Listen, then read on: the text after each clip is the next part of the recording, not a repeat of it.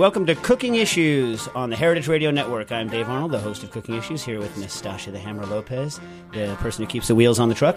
Uh, call in all of your questions, cooking related or not. Well, probably cooking related, technology related or not. Although we will, we will take all We'll take questions. all issues. Yeah, it doesn't. Yeah. Yeah, right. Today's today's show isn't just cooking issues; it's issues in general. Uh, you know, especially coming off the holiday weekend. Call in all your questions too. 718-497-2128. That's 718-497-2128. We're going to be here live for another 45 minutes or so. Today's show is brought to you by 360 Cookware. 360 Cookware is top of the line stainless steel cookware that is made in America in the greenest cookware manufacturing facility in the country. It can be used to make all of your favorite recipes, but it also gives the option to cook using vapor technology, which creates a seal that surrounds food with intense heat, locking in vitamins, moisture, and flavor without added oil, fat, or excess water. Visit our website at 360cookware.com for more information. That's 360cookware.com. Okay, now.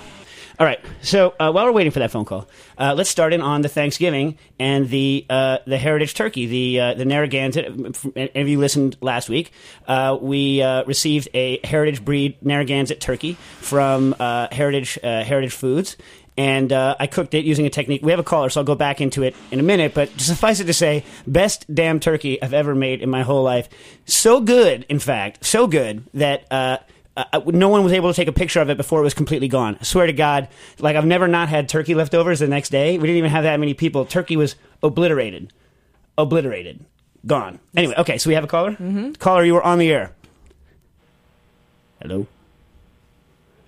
Oh, we lost our caller. Hello. Hello. Hey, how you doing? I'm doing fine. Uh, I'm calling from California, and I actually have a question about your hydrocolloid course coming up in January. Alrighty. Uh, I'm trying to decide whether it's worth $1,500 for the course plus the flight across country and three nights in a hotel room. Right. Well, so hopefully you'll also eat at some good restaurants while you're here. One of the benefits of being in New York. Just I saying. do that every year. Yeah, yeah, yeah. Okay. So you're asking me to sell the class? Okay. Exactly. All right. Well, here's what here's what I hydrocolloids. First of all, you know, I'm a little bit biased because I, I teach the class. Uh, you know, along with uh, Nils Noren, the VP of Culinary uh, Culinary Arts, I guess is his title over there.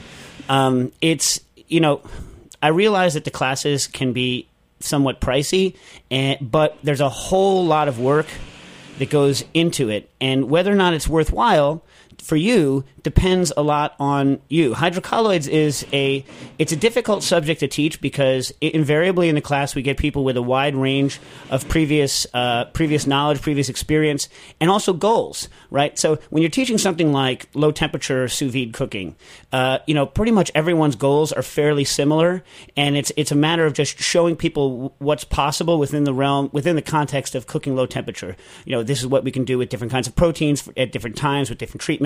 This is what we can do with uh, you know uh, vegetables and various technologies, ways to do things. And so like it's very focused, and everyone is there pretty much with the same goal in mind. Hydrocolloids is such a wide open field that um, we basically we have to hit there's certain things we have to hit right? Because some people in the class may have never used hydrocolloids at all and some people may, might be very very experienced. So the, the class has to be a balance between um, things that uh, you know maybe you, you might already know how to do like spherification we tend to deal with it with a more you know, in, in a more kind of rigorous way than you would get anywhere else. I think that's you know the the goal, that's what you know we try to do in general at the FCI and the tech department and cooking issues in particular. We try to do things in a very rigorous way whenever possible, and I think that's a standpoint you can you know you always get. But aside from those kind of basic techniques, we also try to teach some techniques. There's always something that no one's seen before because we always try to develop at least one or two new things for each class. I mean, when I say new, I mean like brand new, and then um, but the the the you know the other thing besides the specific applications is we try to teach a particular way of thinking about using these ingredients. So you know how to develop a recipe properly. So I mean I think that I've had people take the class and come back to me and said that you know they were able to apply their stuff right away in in their menus. You know what I mean? Uh, I've never had anyone come back and say, I, you know, it was useless. you know what I mean? Or like what wasn't necessarily worth it. Uh, but you know, uh, it, I think it all depends on what you want to get out of it and kind of how you want to apply it. I mean, uh, mo- a lot of the people that we deal with are chefs, and so for them, it's it's straight up. I mean, I don't know whether you're a chef or not, but a lot of them is straight up. Well, am I going to get enough new menu items out of it? And usually the answer is yes. Um, you know. Also, I'm terrible at selling myself. Am I right, Nastasha? That's true, I'm like the worst person at selling mm-hmm. myself because I, you know I, I hate to, to sell someone on something and then have them not get what they want. Is this helpful at all or no? It's a little bit helpful. Uh, let me tell you where I'm at. Uh, you know, I've read things like the you know the hydrocolloid recipe collection from uh, Martin Lersch, and Right. I've read your primer and stuff, and done some of the recipes. Uh, I'm not as interested actually in recipes as I am in understanding if I'm going to be using, you know, sodium alginate and calcium carbonate. That what are the you know how does acidity affect it? How does uh, uh, you know temperature affected, things like that, so that I can then use those chemicals uh, on my own without a recipe uh, to develop new things. I mean that that's our that's our goal. Our you know my my goal in general, and if you talk to you know like my brother-in-law Wylie Dufresne at WD50, he hates give he didn't hate, but he he prefers not to just give out straight recipes because he wants to foster understanding of how to use these ingredients. Right? I mean with. I mean, the, the the one problem is is that it's a, over the course of two days we're going to be dealing with a w- wide range of uh, of products. So, I mean, like for instance, with alginate, one of the things we deal with in general, alginate, you know, as you've you know alluded to, for those of you that don't know what the heck we're talking about, sodium alginate is a seaweed derived uh, hydrocolloid, like a like a gelling agent that stays liquid until it hits uh, calcium, free calcium, at which point it forms a gel that you know uh, that is not broken neither by heat nor by anything else. Basically, I mean, it's just the gel's there forever. The unfortunate part about sodium alginate is it tends to uh, suck up flavor, have very kind of poor flavor. The gel itself, you would never eat a block of alginate because it just tastes wretched. Anyway, but so uh, as you know, it's affected by acid. So yes, we get into that, right? Um, but you know, or, like you know, it's more saying the level we're going to take it to is look, if, you know, you can't have acid too much acid because it's not it's going to cause the alginate not to set, and then uh, you know, furthermore, you need to use uh, something called a sequestrant to sequester the calcium that's freed up in the water as the acidity increases, or use a buffering agent such as sodium citrate. I mean, we'll get into that kind of stuff, and like sodium hexametaphosphate, but it's you know, it's not. I mean, it's it, there's only a certain level of actual technical information we can get into in the class because we're like I say, we're dealing with people with a wide range of backgrounds and goals. You know what I mean? So we're going to deal with it, but uh, you know, I'm not going to say that it's the same as reading scientific literature on the subject. You know, which which we can point you to. You know, you know what I mean? This, uh, Well, the scientific literature doesn't necessarily apply. I find a lot of it is just uh, to get to the where I can use it in my cooking uh, is a bit obtuse. Right. Um, yeah, just uh, I'm a culinary instructor, and, and I uh, really don't like giving out recipes. I'm in that that frame of mind. I'm I want to teach people principles. I want to teach them you know, how to think about the food and then go ahead and do it uh, without having to follow a recipe uh, line by line, some sort of prescription. So that's the sort of, and it sounds like you're doing that in the class. So you're not doing recipes; that you are going more into the the principles. right, and we've had really good luck with culinary uh, instructors, by the way, taking our class. So to get the school to pay for it. I'm just kidding. anyway, It's a nonprofit. Sorry. oh Sorry. yeah, all right. Well, anyway, I, I hope to see you in January, and thanks for calling. Okay. Bye. All right. So, okay, so now uh, back to our, our Thanksgiving, real quick. Wait, oh, we have another caller. Caller, you are on the air. Hi there, Dave. It's Colin Gore again from down here in D.C. Howdy. Uh, I have two things I want to ask. Uh, I know there's probably a break coming up, so maybe pick whichever's easier. We'll, we'll power through it. Let's do it. All right. Okay. So first thing I want to do, all right, I'm making oyster mushroom soup oysters, right, out of kind of dropping them in an alginate bath and making these kind of like snotty little oyster-looking things that are full of delicious briny oyster soup. And uh, I want to make the kind of that alginate skin on them a little more pearlescent, a little more like, you know, oystery, not like thin, uh, translucent kind of snotty thing you get from the alginate. Right. Okay. So, but Uh, like like hard snot. It's not like it's not like a xanthan snot. You're not adding a lot of xanthan. Oh yeah, no, it. no, they like they come out great. It's just they're they're clear, right? Right. And I want this, I want that very surface kind of skin to have a little bit of tran- like be more translucent than transparent. Okay. Give it some, Here's a you here's know, a kind of color. okay. Here's a, here's a couple of ways we can go. First of all, are you doing a forward alginate or reverse alginate?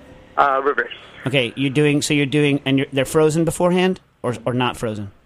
not frozen. Okay, just out of curiosity, I, I do a, a lot of mine. I'll freeze just because it makes it easier. Like you freeze the mixture and then you drop it in. And you don't have to worry that's a about. good forming- idea, Yeah, okay. yeah. So I'm. I I'll, know- definitely had problems like you know forming them been hit or miss. Yeah, basically Yeah, ninety-eight percent of the time I'll pre-freeze them because it's not that long of an extra step, and it just makes your processing much easier. Okay, now to your pearlescent problem. There are a couple of solutions. So you're looking to add something to the alginate bath, both to modify the texture and the look. Okay, now if you want to just modify the look, I don't recommend this, by the way. What I'm saying to you, I don't recommend, but you can go the Quique Dacosta method. Quique Dacosta, as you might know, famous Spanish chef, uh, adds a lot of metal dust to a lot of his stuff, right? So you can get Uh-huh. food grade, basically pearlescent powder that's relatively flavor. I'm not recommending this, but I'm saying like as the fastest Right, way. right, right. So he did a famous dish where he did an oyster that he literally put silver dust on, like an oyster oyster, not like what you're saying. I believe it's been a long time, been many years, but that looked, you know, that was some shiny stuff. You know what I mean? Uh, and it Yeah. gave it an interesting look. I'm not so much about adding stuff that doesn't have a sort of a flavor impact. Now, if you want to go flavor impact, you can do that. It's going to look good. It's not going to affect the taste. So you can get food grade silver either from like, uh, well, usually leaf if you get it from an Indian source, like an Ayurvedic source, but, or you can get food grade powders. I don't know where Quique got them, probably somewhere in Spain. Now, if you want to add more of a shimmer to it, and you want to modify the texture of the alginate, right?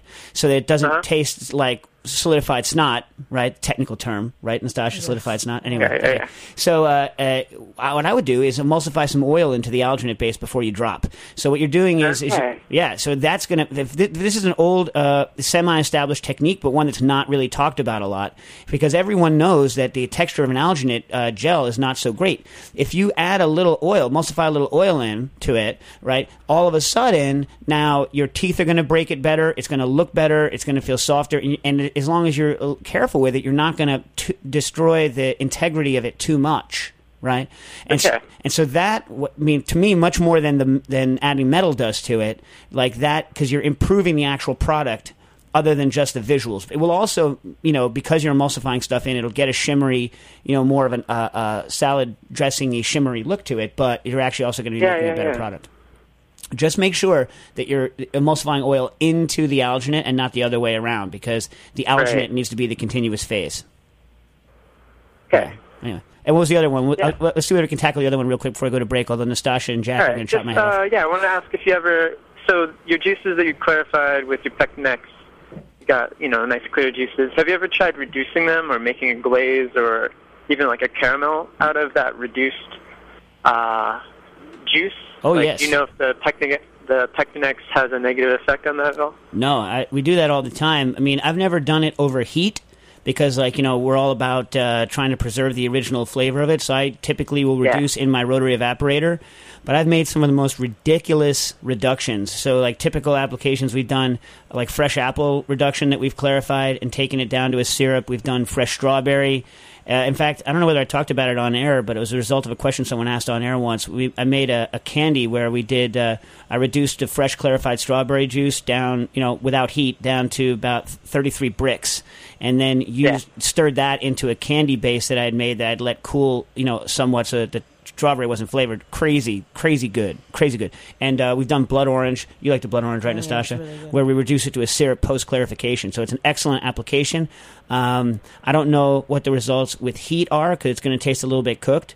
But um, Yeah. you know, so there's certain clarification steps that if you can cook it, you might as well cook it. But uh, on the other hand, Pectinex is very good, especially on things like apple and, and whatnot. So yes, the que- Yeah, answer what is if, yes. So, well, yeah, I was just curious then. What if, uh, right, if I wanted to kind of take the remaining starchy bits and the solid bits out of some, like, uh, sweet potato slurry and try to caramelize the remaining sugars left over? I know you even talked last week about, uh, like, this is something I've been thinking about for a while.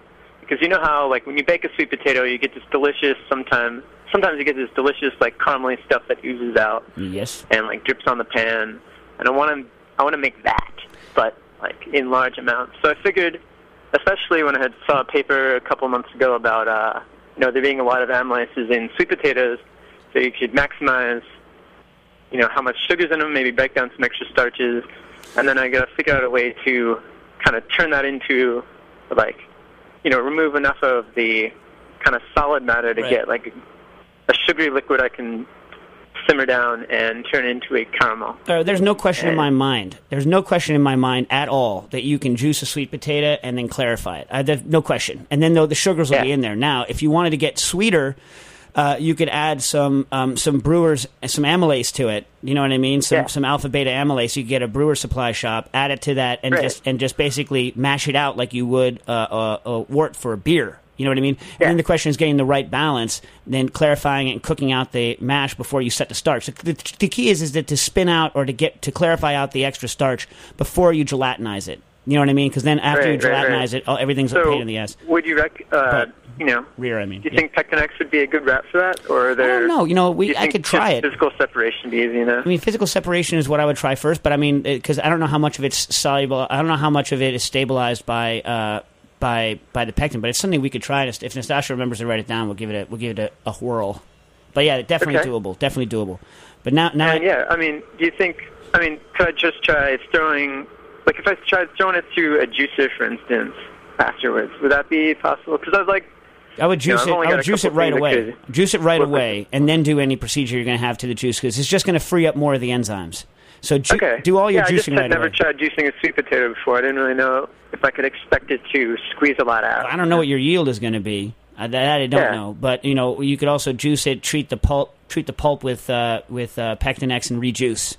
Um, but Yeah, okay, yeah. yeah. anyway, but give yeah, it give it a, with it. give it- Either way, yield's going to be better than what you get dripping out of sweet potatoes and you toss them in another. And can't be worse. anyway, give us a give us a holler. Tell us how it worked. uh, yeah, Alrighty, thanks for calling. So do we? Are we going Let's to? go to a break. We're gonna, okay, we're going to break. We'll be right back with cooking issues. 718-497-2128. That's 718-497-2128. feel good? There's so much bone, brother. How you feel, man? I feel alright. I call your name. I don't want no people to know you're in here.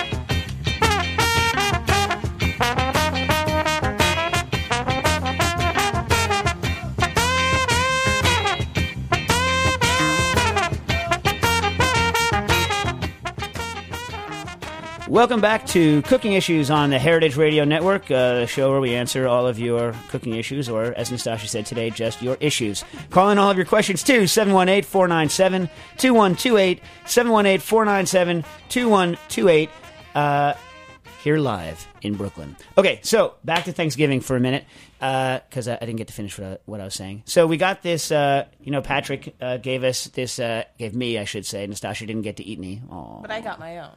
Oh, you did? Yeah. Heritage breed? Yeah, But how was it? it was great. Did you overcook it? A little bit. A little bit? A little bit or a lot bit? A little bit. Was there any moisture in it yes, at all? Yes, there was. Was there a similarity with a with like a hammer? Was it was it like was it like a solid block?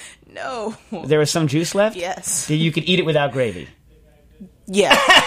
yeah. Okay. Anyway, so as uh, as I said last week, the one that we got, uh, one I got, was a Narragansett bird. Clocked in around uh, 15 pounds, I think, 15 pounds or so.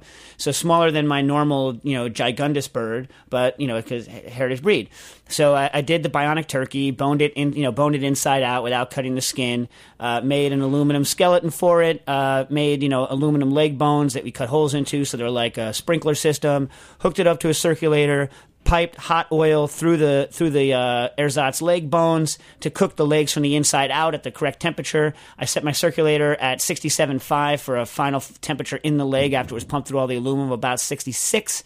Uh, which is where I wanted it. Then, uh, after about an hour and 20 minutes of that, dropped the whole bird, still with the leg pumping through to get it inside a lot. Threw it into a big thing of duck fat. When I say oil, I meant duck fat. Uh, in duck fat, cooked it all to about six. I started it a little higher at like 66 and dropped it to 65, and then finally a 64 for the finish off of the cook. Uh, so 64 and a half. Uh, cooled it down in the fat like it was in the fat like it was a confit. Ripped it out, and because my parents well, my stepfather actually is petrified of any sort of cooking operation and doesn't understand it. I decided I was going to finish the bird in the oven rather than my preferred technique, which is first deep fat frying and then, uh, failing that, ladling hot fat over it to crisp up the skin. Uh, so anyway, so I'm like, all right, listen. My stepfather's name is Gerard, so I'm just going to call him Gerard from here. on. He's pe- one time I fried a turkey, uh, you know, on the on the you know out on the lawn, right? And a little bit spilled over and hit a little bit of the grass. And he now claims that I started a major forest fire that day. And, rea- and he says the grass is still dead there, which, first of all, let's say it was. Who, who cares? I mean, they got an acre of land, like a little patch of dead grass. Make it the turkey, you know, cooking spot, right? Anyway. Not, not a big problem, but this is the kind of thing that totally flips him out because he does, like I say, even though he's got one of the best palates for wine that I've ever met, of anyone I've ever met, and like loves food, pe- petrified and doesn't understand anything about cooking at all. Like doesn't know the sharp end of a knife. You know what I'm saying? Anyway, so this year, oh, and then a year after that, I was like, well, I won't kill your glass, so uh, kill your grass. So I, I fried it basically against my wishes. My mom said fry the turkey again. This is years ago, and I, I fried it on the patio on the flagstone, and some oil hit the flagstone, and, and this was one of those sub freezing Thanksgivings, uh, you know, up in New York, and uh, and he was out there. I don't know what the hell he thought he was doing, hosing down flagstone in below freezing weather because the water was just freezing up as he was trying to get the oil off. Anyway, he ended up it ruined Thanksgiving for the second time for turkey related reasons. I mean, I've ruined Thanksgiving many times for other things, arguments and whatnot. But uh, anyway, so this year I was like, it's going to be somewhat normal. I'm going to throw the bird in the oven. Everything's going to be fine. I decide my mom has this uh, this clay this clay uh, you know like a bake baking sheet, almost like a Römertopf, but it's made by you know it's clay baking sheet. I'm like, oh, I'm going to throw this in like a pizza stone. I'm going to throw this thing in the because it's got sides, right? So it'll catch the drippings. I'm going to throw it in the oven. I'm going to crank the oven to 500 degrees, and then I'm going to put the turkey in, and the bottom's going to get brown just like the top because that's what you know. The bottom never gets brown properly when you're doing this kind of thing. And my mom's like, "No, you're going to set off the smoke detector." I'm like, "Mom, she just got a new one put in." I'm like, first of all, here's a note to everyone out there. Like, I know safe smoke detectors, safety, all that crap. Like, put a dang some sort of switch. They are cooking detectors. These things are cooking detectors. And my mom's cooking detector is hooked directly to the fire department. So as soon as you start cooking, like the engines come, and then in, in Westchester, where my parents live, they charge you. The city gives you a big fat bill if they show up at your house and there's no fire. Really? Yeah. So it almost makes you want to light a fire, like whenever they come. You know what I mean? I didn't say that. I didn't recommend that. Anywho, so like you know, I'm running around the house like it's like sticking these like plastic covers, these defeaters over the. Uh, over the, the cooking detectors. And here's what's demented, right? They don't want to put a switch on it in case you should turn it off and then go to bed. But instead, they give you a plastic thing to defeat it that you have to remember to get on a chair and remove the plastic thing. Does this make any dang sense? It should be like your virus protection when you when you get on the computer, where you say, "Okay, I will turn it off for the next 20 minutes." You know what I mean? Yeah. So something like that. Anyway, I, I hate those damn things. My wife installed one once in my apartment in New York, even though we're in a fireproof building. And my only memory of it is it going off and me getting so angry that I literally jumped up and one hand punch fisted it, like you know, No like way. oh yeah, yeah, like Street Fighter move, like punch the the, the te- and like rain down on the floor in like little pieces. And I was like, I'm sorry. I had to apologize to everyone. I was like, sorry for the outburst, but I, I have this like visceral reaction against cooking detectors. Anyway uh, you know, anyway, whatever. Here's the thing also, when you're cooking in the kitchen, right, you know if there's a fire. It's not like in your bedroom or in a hallway at night. You know when you catch something on fire in the kitchen, right? Anyway, and plus, everyone's house is underventilated, so there's always smoke whenever you're doing any sort of good cooking operation. So either everyone in the world is setting up. House. Apartments in New York. And houses that have those crappy little like Home Depot Broan, nothing against the Broan Corporation, like like vents, and and you, you fire them up, and they never can get all of the all of the uh, the smoke out. So either everyone is cooking poorly, maybe true, or everyone is enduring smoke, more probably true, and then a good portion of those people, like someone in the house, is freaking out about the smoke.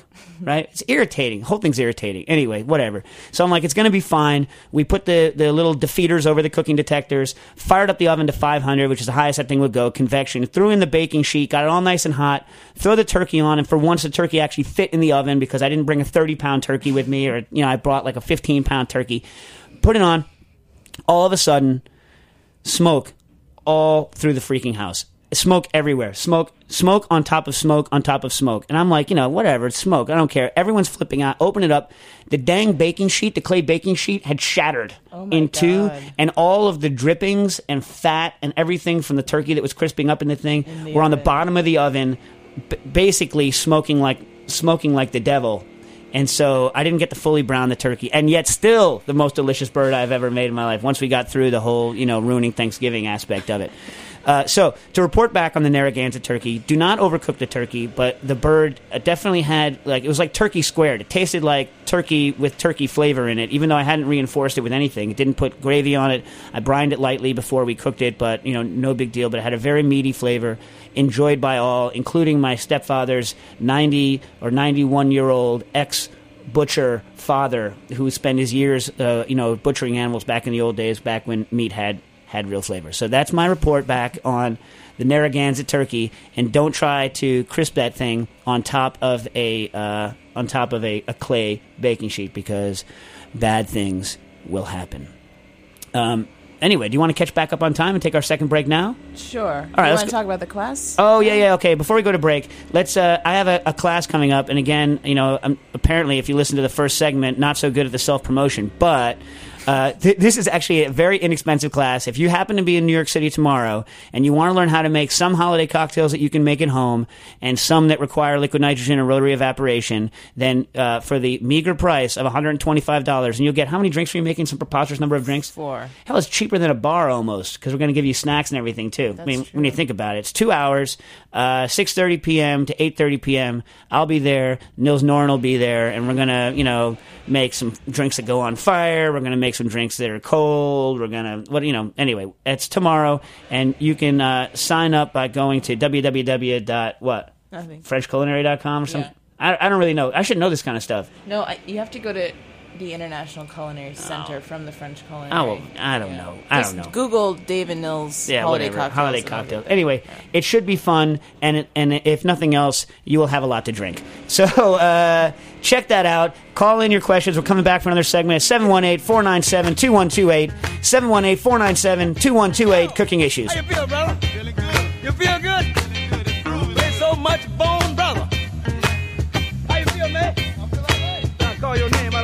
Name. I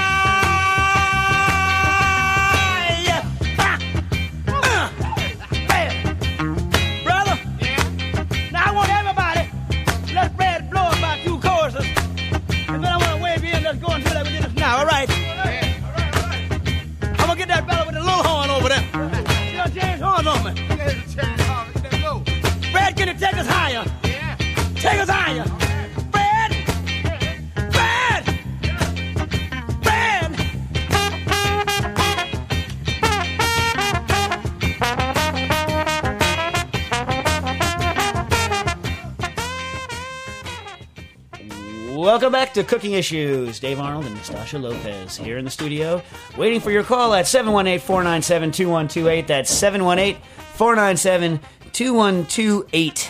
Coming to you from Bushwick, Brooklyn. All right. I have some questions from the uh, from the email. We haven't answered any email questions today, have we yet? No, uh-uh. No. All right. Uh, I have a couple of questions. Chris S says, uh, "I really want an ISI or EC because they're switching. They're switching to, to they're switching to EC here in the U.S. or they're switching to ISI." EC, I thought. EC? Yeah, they're both. Like in Europe, they're ISI, and here they're EC, or vice versa, or something like that. So they're both true. We're just going to say EC from now on. And you all know what I'm talking about the whipped cream makers that we use for like a, either whipped cream or th- rapid infusion technique, you know, developed a couple months ago. Um, so the question Chris has is uh, which is the best one of these uh, EC um things to buy. EC Whip. First of all, don't don't buy the. I mean, nothing against, but don't buy the seltzer one. It's the most limited. Make sure you get a cream one. Uh, and there's there's all different kinds. There's Profi Whip. There's the Gourmet Whip, like nine million. They all have crazy names, but in general, the the big deal. The newer ones have silicone grip rings on them so that you can grip them when you're wet as opposed to the older ones. So I'd look for the ones that have the silicone grip ring. I, I should know like exactly what all the line models are, but I don't. The only big difference really is uh, the thermo whip. The thermo whip is uh, looks like it's like a three quarter of a liter or something, but it's actually smaller. It's a half liter and it's insulated. And with the thermo whip, the thermo whip is very useful for people who are working on a line or in an area where they need to keep something hot or cold and they don't have access to either keeping it in the fridge or in a bain marie of hot water for, for service, right?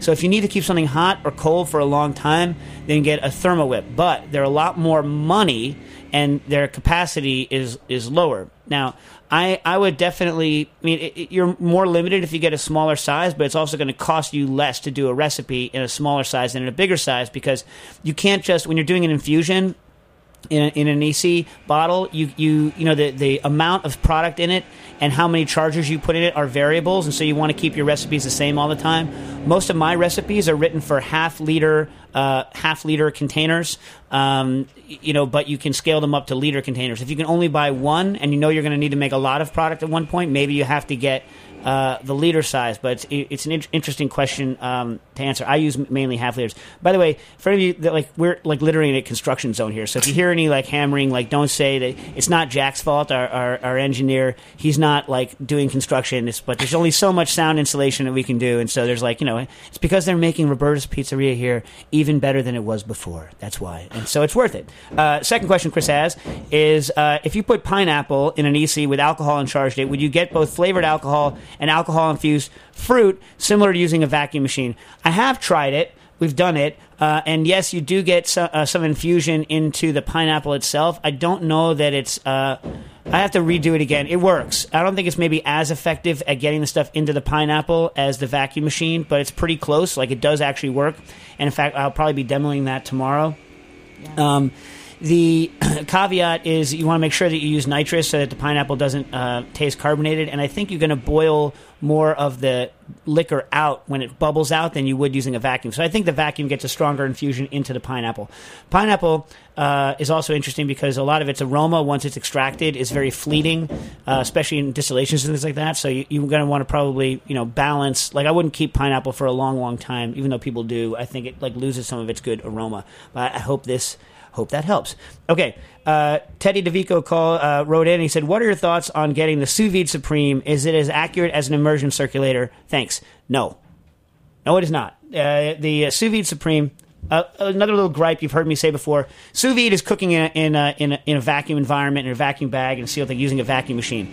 Sous vide supreme has nothing to do with sous vide. Sous vide supreme is a low temperature cooker that's basically a non stirred water bath non stirred water baths have limits of accuracy because they're not stirred, right? I'm not saying it's a bad piece of equipment, but I'm saying that there are limits to its fundamental accuracy and, and over very long periods of time, it probably gets a fairly accurate result if you don't stir and you leave it. I mean, if, if, if, you just leave it sit, it'll probably equalize over a long period of time. But in general, cooking, I would say that it's not going to be nearly as even or accurate as an immersion circulator, which is typically good to a couple tenths of a degree across the entire bath. So, also, immersion circulators are a lot. Uh, they can they can do various different sizes and they take up less space in the kitchen. The sous vide supreme I realize is a couple hundred dollars less than a circulator, but if I was going to get one, I would save up the couple hundred extra dollars and get an immersion circulator. I would personally, and I shouldn't ever say this, I would rather have like my own like DIY like you know home ghetto circulator than the sous vide supreme. But that's me. That's me. Don't take this. I'm sorry. I apologize. It's not a bad product. I'm just saying that I'm very pro circulation. Another thing you might want to do is put an aquarium pump into a sous vide supreme and have it circulate, and then I think you you get rid of all of its shortcomings. That's another solution. That's like a like a twenty five dollar solution to the problem. Oh, we have a caller. Caller, you were on the air. Hey, Dave, it's Rusty Shackleford. How are you? Hey, doing all right. I'm glad to hear that. I got a question for you. Um, I'm illegally distilling alcohol. Good. Yeah, I you know, when I saw it, when I originally was directed to cookingissues.com, I found a kindred spirit in you. So What I want to know is I want to do a Dr. Pepper infusion because, as we all know, Dr. Pepper is the champagne of beverages. Yeah, it's not. It's not. Yeah, champagne. We got to think of another. I have champagne for my favorite beers. We got to call. What do we, we need like some sort of sham soda term. Yeah, Dr Pepper, good product. Okay. Dr. Pepper is the preferred drink of the booth at Heritage Radio Network as well. Wow. See Glad to that? hear that. Yeah. So okay. So what what do you want to infuse with Dr Pepper? I, I just make a basically a neutral grain spirit. That's all I distill right now. Right. and uh, it comes in at around like 45, 50 percent. And I wanted to just, I bought an ISI, and I want to infuse Dr. Pepper flavors into booze. Well, okay. Well, I mean, the problem is like a liquid liquid. Like, you know what you should do is just buy Dr Pepper syrup. Mm. Yeah, you should like like you should just like I don't know whether you can like uh Dr Pepper. I, is that Coke or Pepsi? I think it's actually like a, it's not owned by either of them. It's like a Nestle or something. Right, but they locally they always go through a uh, you know in other words like even if you're an independent locally you either go through a Coke distributor or a Pepsi distributor for your, for your bottling.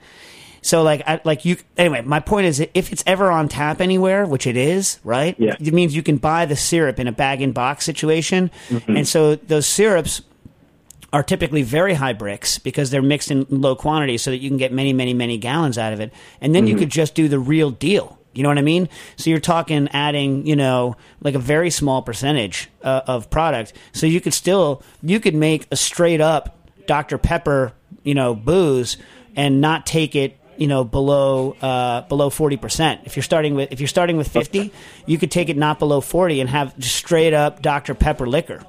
You know, was- and, and then was- and then carbonate it possible to spin the Dr. Pepper syrup through a centrifuge to like clarify it, or no, that wouldn't work. Well, okay, so clar- so okay, so it's, it's an interesting question. So clarification, right? Typically, clarifying is just going to get rid of stuff that makes it not light not pass through it. Yeah. Dr Pepper, the only reason light doesn't pass through it is because it's so concentrated. Like everything is actually in solution there. Do you know what I mean?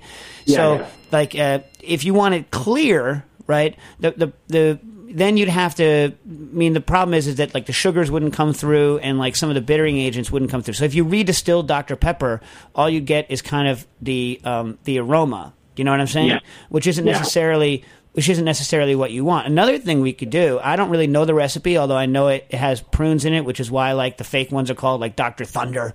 Uh, Yeah. You know what I mean? Uh, you know, reference to your butt, I guess. But the, but the, the, but I- I don't know the actual recipe of Dr. Pepper, but I'm sure this is something that is like a known like thing on the internet that we could look it up. And then if we figure out what the flavor profile is, well, then you could start doing distillations with the aroma components of it, and then mm-hmm. try to mimic like the sugar acid balance of something like, for instance, in the prune, and get it get it to come come across. And then you could use something that's like less color. Also, there are white prunes, right? So if you're going to use a prune, like like uh, most prunes are, are purple because most plums that are made into prunes are purple, but there are white plums that are made into prunes. These don't you can't get them commercially. I think there's some French ones. Uh, was stretching my memory a lot, but I believe like Brignol uh, prunes can be white. I'm not sure, but anyway, so you can get that kind of dried fruit flavor, and you could add some kind of plum essence back to it to get a plummy thing in a clearer liquid if you start from first principles. But then you're going down a much longer road rather than if you just want like straight up fast delicious. You get your you get yourself some liquor and you get yourself some Dr Pepper syrup and you know you water it to whatever level you want to drink it at, and then um, and then carbonate it, and then you're good to go. I mean, that's like a one that's like a one day problem. Do you know what I mean? I will. I will send you a bottle once it's uh, all made. Uh, we appreciate it. We appreciate it. Thanks for thanks for calling in. One other question. All right. I want to know what your favorite Simpsons episode was. Wow, you know I haven't watched The Simpsons in a. Uh, I appreciate the first non-cooking question. I haven't watched The Simpsons in a long time, a long time because I, you know, I, I used to watch it faithfully, and there are so many good ones to choose from. Uh, the one where the pig is flying through the air and Homer says it's still good, it's still good, it's still good comes to mind. Lisa the vegetarian. Yeah, that's a, that's that's a good one. Uh, they the when uh, you know when Krusty uh, went to jail the first time around, that was an amazing amazing episode. Like uh, the itchy and scratchy uh, the itchy and scratchy uh, censorship one, the flag burning one. I mean, there's there's so many. It's so hard to choose. Think, think about it for a while. I'll listen next week. And uh, All right, I'll, I'll put some good thinking into that one. all right, Dave. Thanks a lot. All right, thanks for calling. All right. So we see if we can rip through some more questions before we're Uh, done. Sure. Jack, we have a couple minutes here. Can I rip through some of these questions? And Jack, you've never given me a Dr. Pepper in the studio. Wow, she's calling you out. Calling you out. Also, Dr. Pepper, for those of you that are diet drinkers, a good diet flavor. Look, you know what? Nastassia's sitting here crinkling up her nose. Listen, I, like, look, people who drink diet sodas, right? And I grew up drinking. I realize everyone's going to hate me now. Ah, oh, that guy drinks diet soda. Listen, it's like people who drink diet sodas, right? We don't drink just one. Like people who like have sugarful sodas, are like I need a little bit of a boost. You know what I mean? People who drink diet sodas, they don't drink water, right? all they drink is diet soda. So they need to pound a bunch of these things to stay hydrated, right? That used to be me. Now, now I drink exclusively seltzer, right? So I don't drink really soda that much anymore because I drink exclusively seltzer. But realize that your diet soda drinking friends and neighbors are using it as a hydration technique, not as a, like, I need a little bit of sugar. So, you know, and if you're buying for a party, right? Never let a sugar soda drinker buy soda for a party. They're always wrong. This is why at the end of the night, there's no Diet Coke left, and there's 8,000 bottles of Coke left at the end of the party. why? way. Yes, you have no idea what you're talking about. Look, a diet soda drinker goes over and locates their two liter bottle, right? And then they drink it, right? Whereas you have like a cup of Coke. Like, mark my words. Let diet soda drinkers buy the non-alcoholic products for your party. All right, hold on a sec. I got, uh, um, I got another question from, um, I got a question from Jacob, uh, and he had a question about a tabletop vacuum sealer.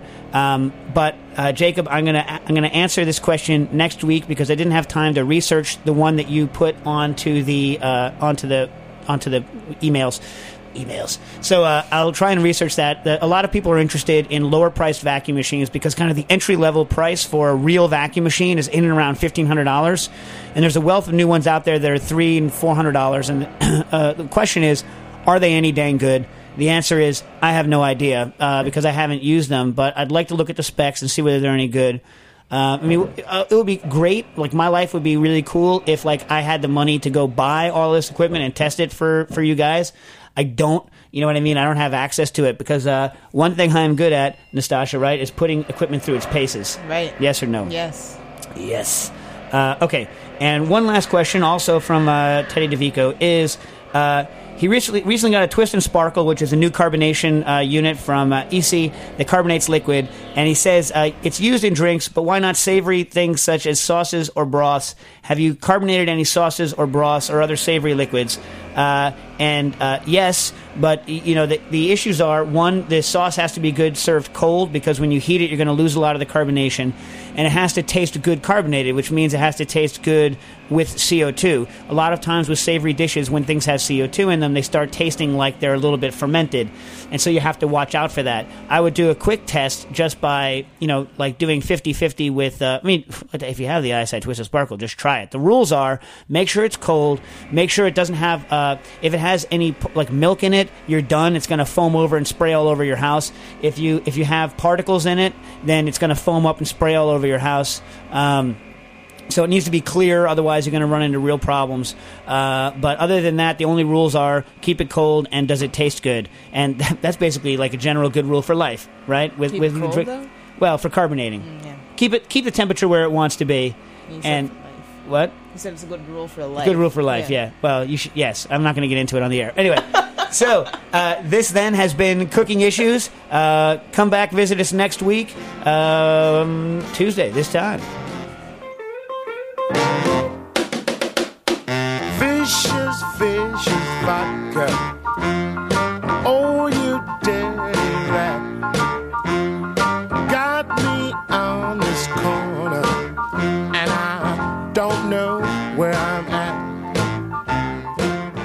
Supposed to meet my